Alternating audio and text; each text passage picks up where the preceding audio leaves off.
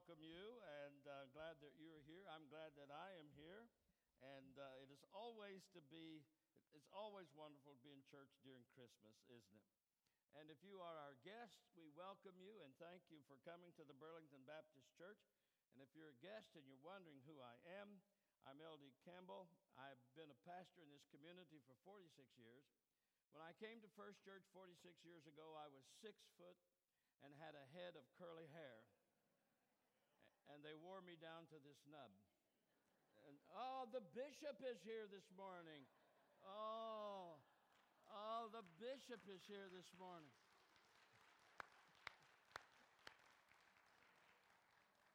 That's about the ugliest sweater that I've ever seen. Oh, my goodness. And he's a Green Bay Packers person. He needs to get saved, really. So we'll all have to line up and kiss the ring after church is over today. So I don't know what a Baptist bishop is, but absolutely not.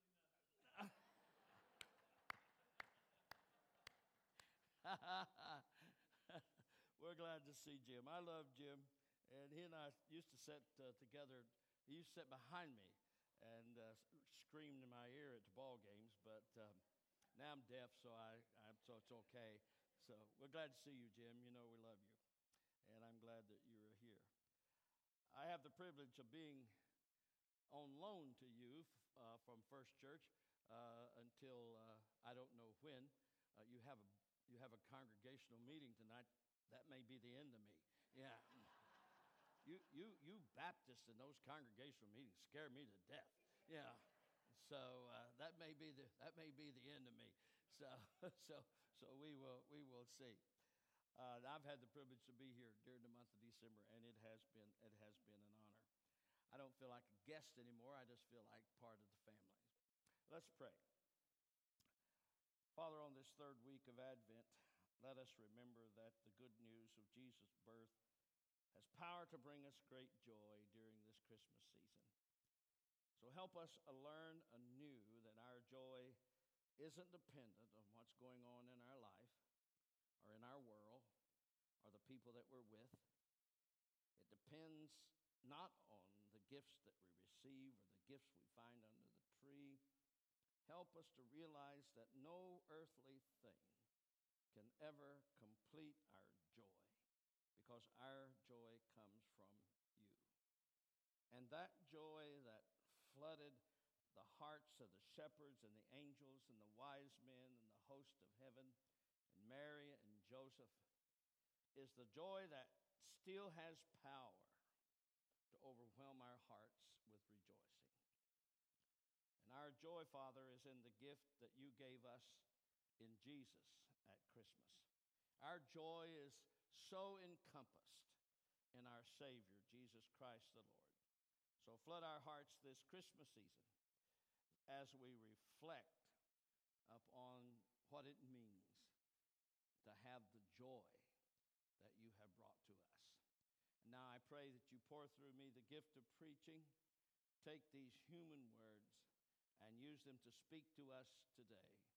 Give each of us just the message you want us to hear, because we pray to you in the name of Jesus. And all God's people said, amen. I hear more people say, I will be glad when Christmas is over. We have added so many activities to the season, and what used to be a celebration now has turned into a frustration. We have turned the recognition of a miracle into a running marathon, and then when we reach the finish line on December the 26th, we say, I am glad that it's over. But you know what happens? After it's over, you got to take the Christmas tree down. How many of you lose your salvation when you're putting up a Christmas tree? You got to take it down and put it away. But thank goodness it's over for another year, I hear people say. Well, the USA Today, in their little snapshot section, say that real fast, had a little survey that about what triggered anxiety at Christmas. And you probably can find yourself right here. 52% said not enough money. Well, it's never enough money. 73% said too much traffic, and all God's people said, woo, woo. 75% said not enough time. Did you find yourself somewhere in there? Or maybe it's all three of them. Our sermon today is to come home to joy, to the joy of Christmas. I want to talk to you about the prescription for celebrating Christmas joy. And the prescription is found right in the middle of the Christmas story. Luke, the second chapter. But the angel reassured them. Don't be afraid, he said. I bring you good news of great joy for everyone. The Savior, yes, the Messiah, the Lord, has been born tonight in Bethlehem, the city of David. Notice what the angel said. I bring you good news of great joy. Now, the prescription for celebrating Christmas joy is right in that text. I want to pull out two principles from that text that will help you to increase your joy during Christmas. The first one is this. Expect joy. Expect the joy of Christmas. God told us to expect joy. Kay Warren has written a good book about joy. But so before we get into it, I guess we need to know what joy is. Her definition of joy is the best definition that I've found in a long time. She writes a book called Choose Joy Because Happiness Isn't Enough. And she defines joy this way. She says, joy is the settled assurance that God is in control of all the details of my life. Amen? The quiet confidence that ultimately everything is going to be all right, and the determined choice to praise God in every situation. Isn't that a good definition? Jesus said in John 10:10, the thief's purpose is to steal and to kill and to destroy. And my purpose is to give life in all of its fullness. John 16:22 from the Message translates it this way. This is Jesus talking to the disciples. When I see you again, you will be full of joy, and you'll be full of joy, and it will be a joy no one can rob from you. So Jesus is saying, expect joy. So how do we build this expectation of joy? I want us to let the shepherds teach us. I want us to let the shepherds teach us about how we can experience the joy that was announced over the shepherds' fields. First of all, realize that joy isn't everywhere, elsewhere. It is here. It is here. It's not out there. It is here. Look what the angel said. That night, some of the shepherds in the fields outside the village, guarding their flocks of sheep, and suddenly the angel of the Lord appeared, what's the word? Among them. The angels came right where they were. And in the routine of taking care of those smelly, dirty sheep, brought this message of incredible joy. Now, you may feel like you've been in a rut for the last 20 years, and it's not going to be any different this Christmas. My life's not going to be any different coming to 2019. And you're thinking, right, how can God bring joy into my life here and now? How can he bring joy into what I am facing?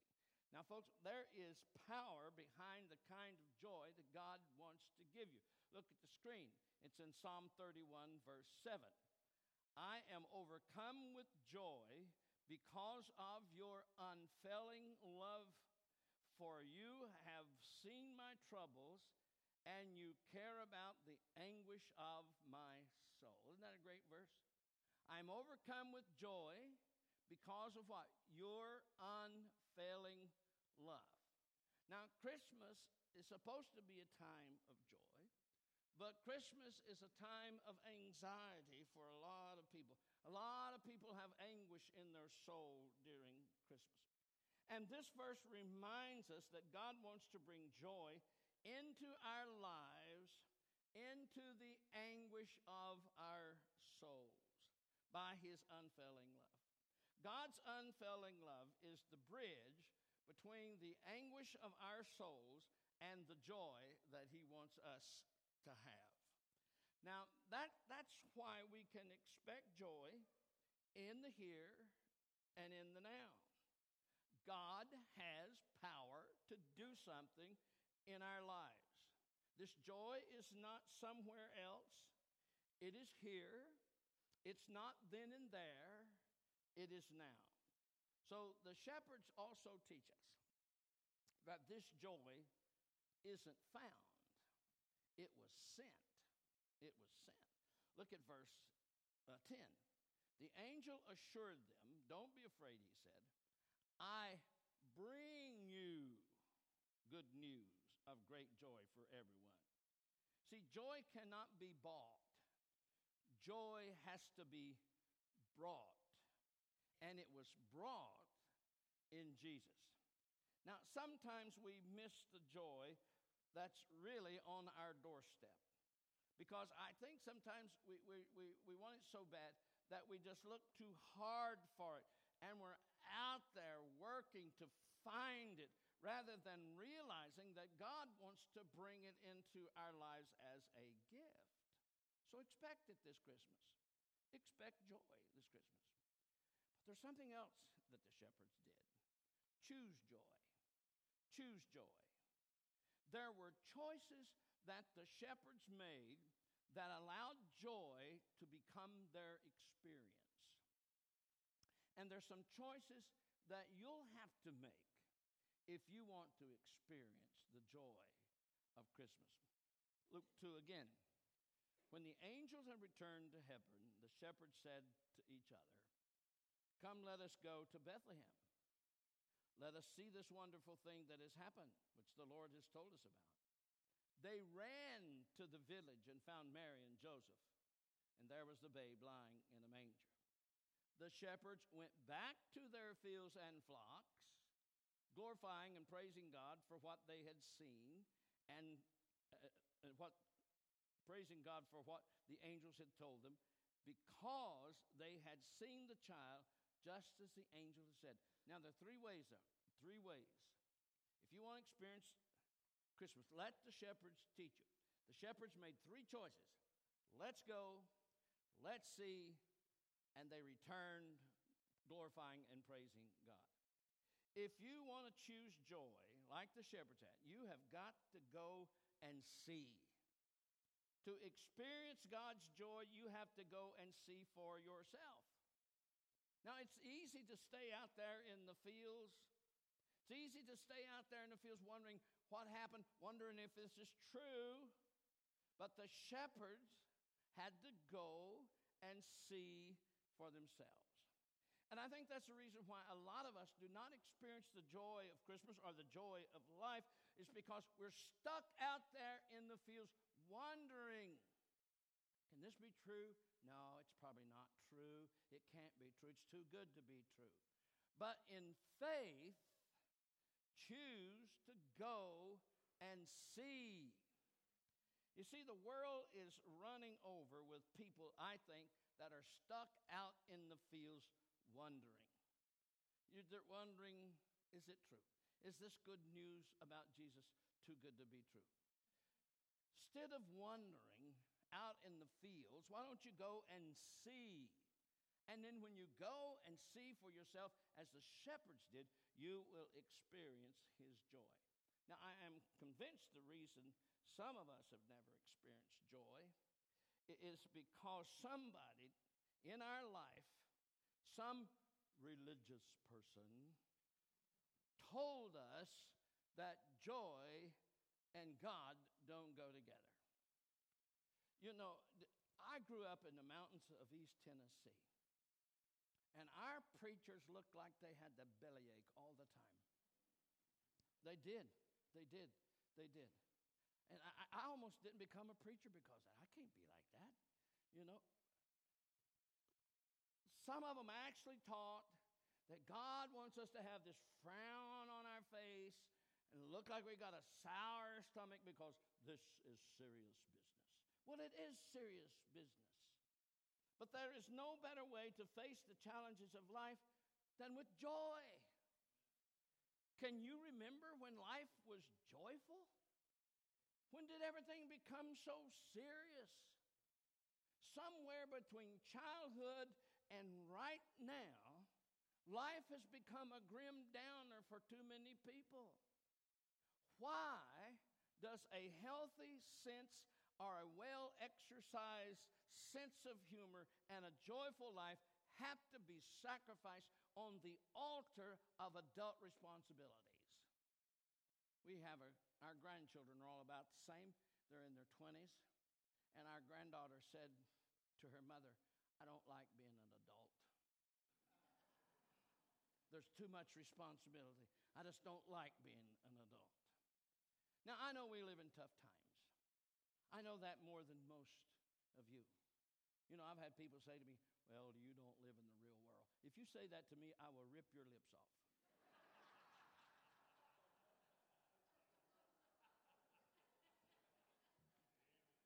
I live in the real world. Jim knows what we're talking about. I see life in the raw every week. I live in the real world more than most of you. But I know of no greater joy today than a contagious, outrageous childhood joy. And Jim gets around a lot of churches. I get around a lot of churches. And you visit most churches and you search for signs of happiness and joy and laughter, and it's not there. Joy, the gigantic secret of the Christian, as C.S. Lewis calls it, is absence, and it's conspicuous. And folks, I find that inexcusable. The church ought to be the one place on earth where our burdens are made lighter and where we should reflect genuine enthusiasm and joy. It ought to be the place where our lives are lifted up a little bit. And I go to a lot of places, and it's not happening, and it bothers me. Now, some of you probably hadn't laughed a lot this week. Some of you hadn't smiled since your honeymoon. So we're just going to take time to laugh. Congregational meeting's coming tonight. I'm probably done. I heard Chuck Swindoll, the great preacher, tell this story, and he said it was true. All our preacher stories are true. You know that. He said a grandmother was spending the evening with her precious little 10-year-old granddaughter. And just out of the clear blue, her little granddaughter said, "Grandma, how old are you?" "Well, honey, when you're my age, you don't share your age with anybody." "Well, Grandma, you can tell me. You can trust me." "No, dear, I don't tell anybody my age." Well, grandmother got busy fixing supper and realized that her granddaughter had been missing for about 30 minutes, which was far too long. So she went to check on her. She found her upstairs. She was sitting in the middle of her grandmother's bed, and she had dumped the contents of her grandmother's purse on the bed, and there she was sitting in the middle of that mess, holding her grandmother's driver's license. And when their eyes met, she said, "Grandma, you are 76 years old." She said, "That's right, honey. Now you know." "How do you know?" "Well, I took the day of your birth, and I subtracted it from this year, and you're 76. She said, "That's right, honey. I'm 76. The little girl kept looking at her grandmother's driver's license. She said, "But Grandma, it says here that you made an F in sex."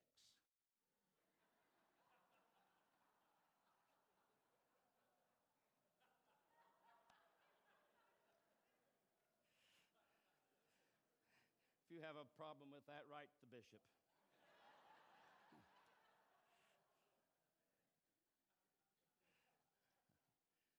God wants to bring joy into our lives at Christmas. Don't miss it. To experience the joy of Christmas, you have to go and see. Now, how do you experience this joy? Get on a plane and go to Bethlehem? No, no, no. Look at Psalm 61, verse 11. Being with you, this is being with God, will fill me with joy. Now, when we make the choice to be with Jesus, we're filled with joy.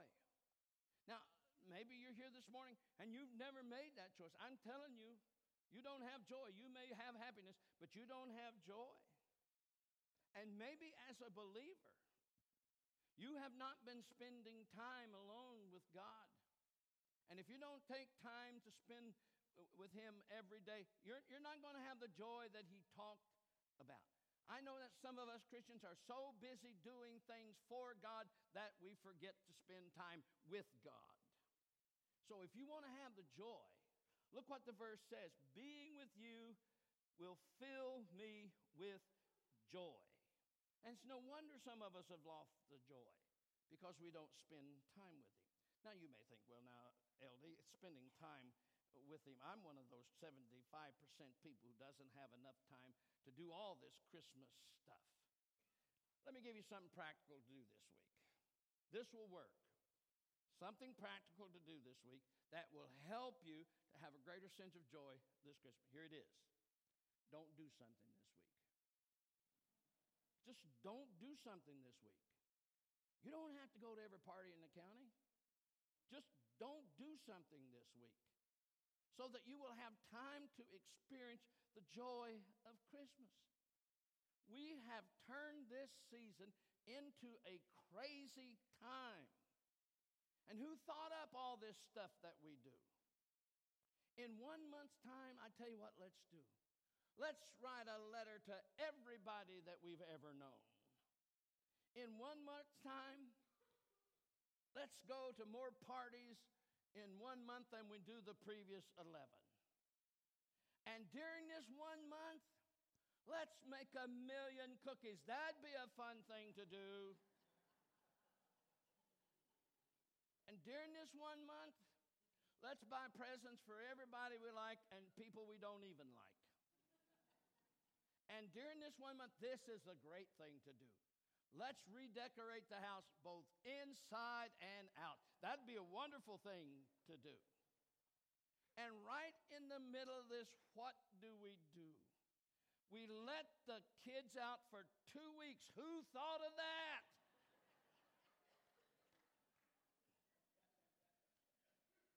Don't do something this week. And perhaps if we would be still, we could hear the angels sing. Perhaps if we could be still, we would come upon a midnight clear and observe the silent stars go by. Don't do something this week so that you can enjoy and experience Christmas. All right, how do you choose joy? Go and see, and then go and tell. Go and tell. Go and tell. You got to tell somebody about the joy you've experienced. That's exactly what the shepherds did. Look at this. Then the shepherds told everybody what happened and what the angel had said to them about this child. And all who heard the shepherd's story were astonished. Now, there is something wonderful about telling people good news. There's just something wonderful about it. When you share good news with somebody else, what does it do? It magnifies our joy, doesn't it? When something happens to you, there's probably 1 or 2 people that you want to call immediately and share it because you just cannot keep it to yourselves. See, folks, you can't bottle up joy. If you do, it'll go sour. You have to share it with someone else. Now, when the shepherds shared the joy, what happened? The people were astonished. They were astonished. You will be amazed at how astonished people will be if you share with them the good news of what Christmas is all about. Now I'm going to give you something practical to do. You got a bulletin? If you don't have a bulletin, I know you men don't, but your wives does. So you got a bulletin? Get your bulletin. Get your bulletin. I'm serious about this. Get your bulletin. There are pins on the back of those chairs. I want you to write the name of one person that you're going to invite to come to our Christmas Eve service. There are people out there that are longing for an invitation to a Christmas Eve service, and if you give it to them, they will come. Christmas is the greatest time to invite people to come to church. They're more open at Christmas than any other time of the year. We're going to have a beautiful Christmas Eve service, quiet, meditative. It's going to be beautiful, and invite somebody to come. They will thank you for inviting them because it's going to be a good experience. So I think you'll find that more people are astonished when you invite them. All right, where are we? How do we come home to joy? We go and see, we go and tell, and then we go back rejoicing. Go and see, tell what we saw, and go back to our lives rejoicing. The shepherds went back to being shepherds, taking care of those smelly, dirty, dumb sheep. Right back in the middle of that mess they went. But they went back rejoicing because they had experienced the joy. You see, the shepherds attacked the attitude that says, if only things were different, we could be joyful. Nothing had changed in their lives. Their circumstances had not changed. They were still outcast by the community. They were still the lowest person on the totem pole in the community. They were considered dirty, foul people. Nothing had changed in their circumstances. But they went back rejoicing. See, the shepherds proved to us that we can have joy right where we are. You know what I would like? I would like for us to invent some way to make joy, a joy-to-go order. A joy-to-go order. So we could take it home. We could take it to work. We could take it to school. We could take it where we play. So how do you do this? How do you take this joy-to-go order home? Remember, life might not change, your circumstances not change, but you can take joy back with you. Remember the definition of joy that we had from Kay Warren's book. Joy is the settled assurance that God is in control of all the details of my life. Amen? The quiet confidence that ultimately everything is going to be all right. Why is everything going to be all right? Because God is in control. And the determined choice to praise God in every situation. One of my favorite Catholic writers is a guy by the name of Ron Rollhauser. He's the dean of one of the Catholic schools out west. He's really involved in spiritual formation, and his books are tremendous. Listen to what he says in a piece he called The Meaning of Christmas. Listen what he says. Joy is not to be identified with pleasure and with the absence of suffering in our lives. Isn't that good? Genuine joy is a constant that remains with us throughout all our experiences in life, including our pain and suffering. Jesus promises us a joy that no one can take away from you. Clearly, that means that something doesn't disappear because we get sick, have a loved one die, are betrayed by a spouse, lose our job, rejected by a friend, are subjected to physical pain, or are enduring emotional stress. None of us will escape pain and suffering. Listen. Joy must be able to coexist with these. Indeed, it is meant to grow deeper through the experiences of pain and suffering. Now get this. We are meant to be men and women of joy even if we live in pain. good? Boy, I wish I could write like that, Jim. I have a friend, one of the dearest friends that I have, who buried his mother on Christmas Eve. I can't even begin to imagine that, can you? Buried his mama on Christmas Eve. And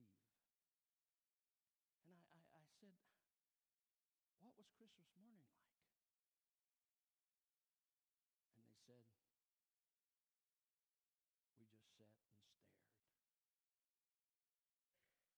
But I want to tell you, if you were to meet him, you would find out real quickly he is one of the most joyful guys that you can be around, because he has learned that we are meant to be men and women of joy even when we live with pain.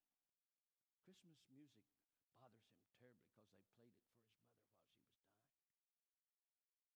But he has learned. He has learned that we can have joy in pain. Now, for some of you, this will be the first Christmas without a loved one.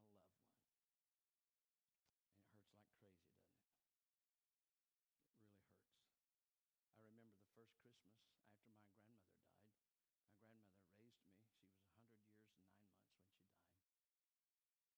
I remember the first Christmas after my grandmother died. My grandmother raised me. She was 100 years and 9 months when she died. And I remember the first Christmas after she died. I didn't want to go about the place. I didn't want to go home.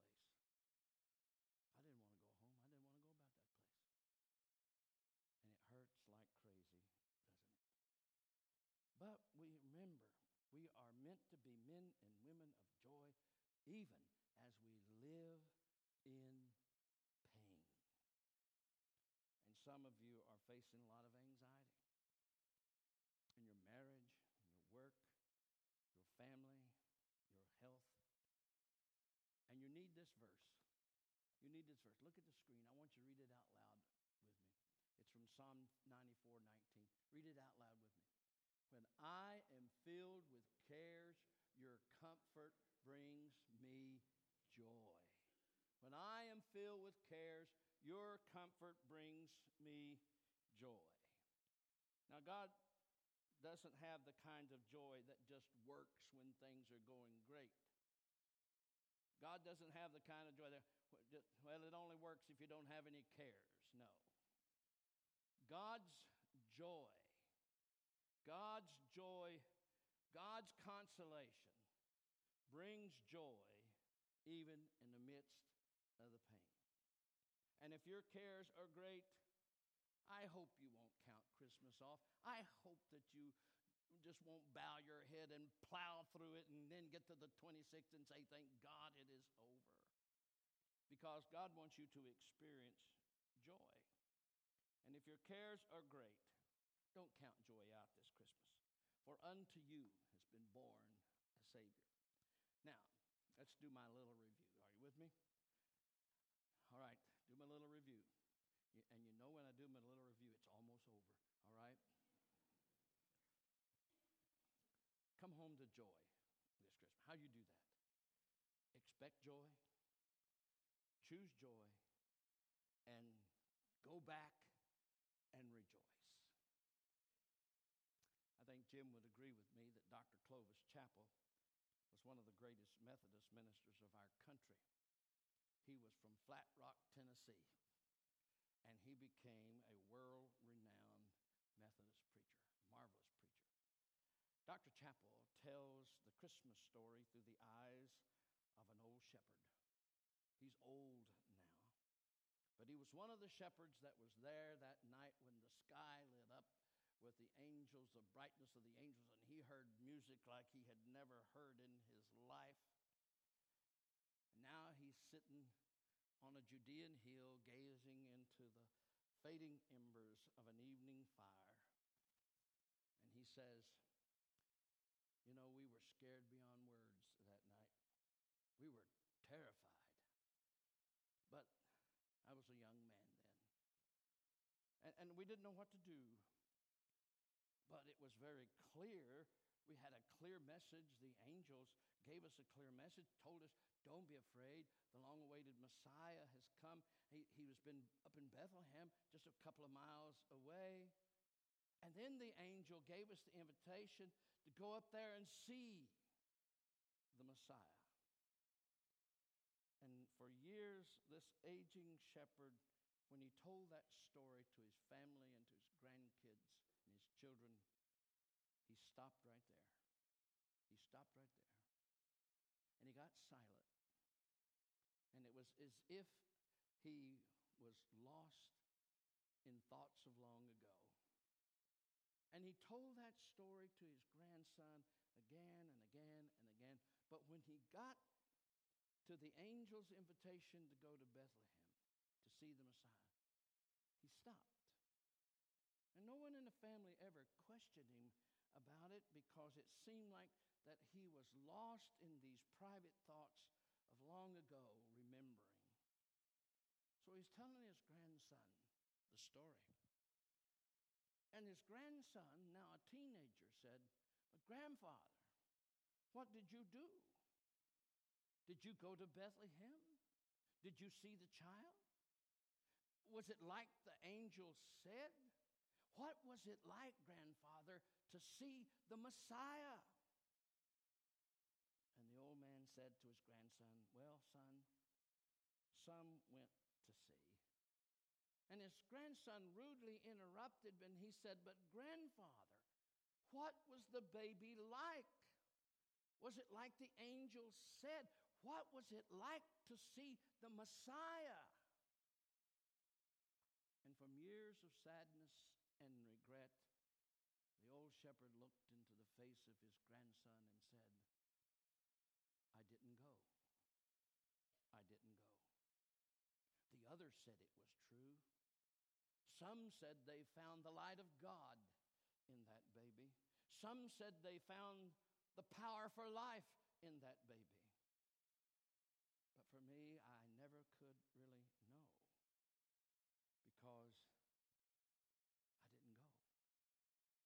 I didn't go." Now, I am afraid the Clovis Chappell story about the old shepherd who didn't go is a story of many of us,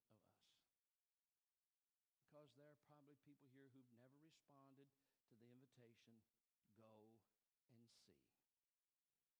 They've never followed the tugging of their heart, and they never get around to going and seeing.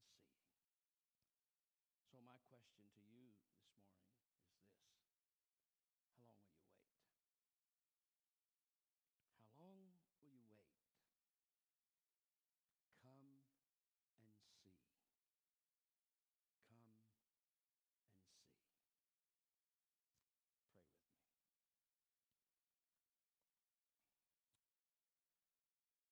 Father, I pray that all of us would experience your joy during Christmas. Help us to see you through all our heartaches, these heartaches that sometimes seem to get in the way of experiencing your joy.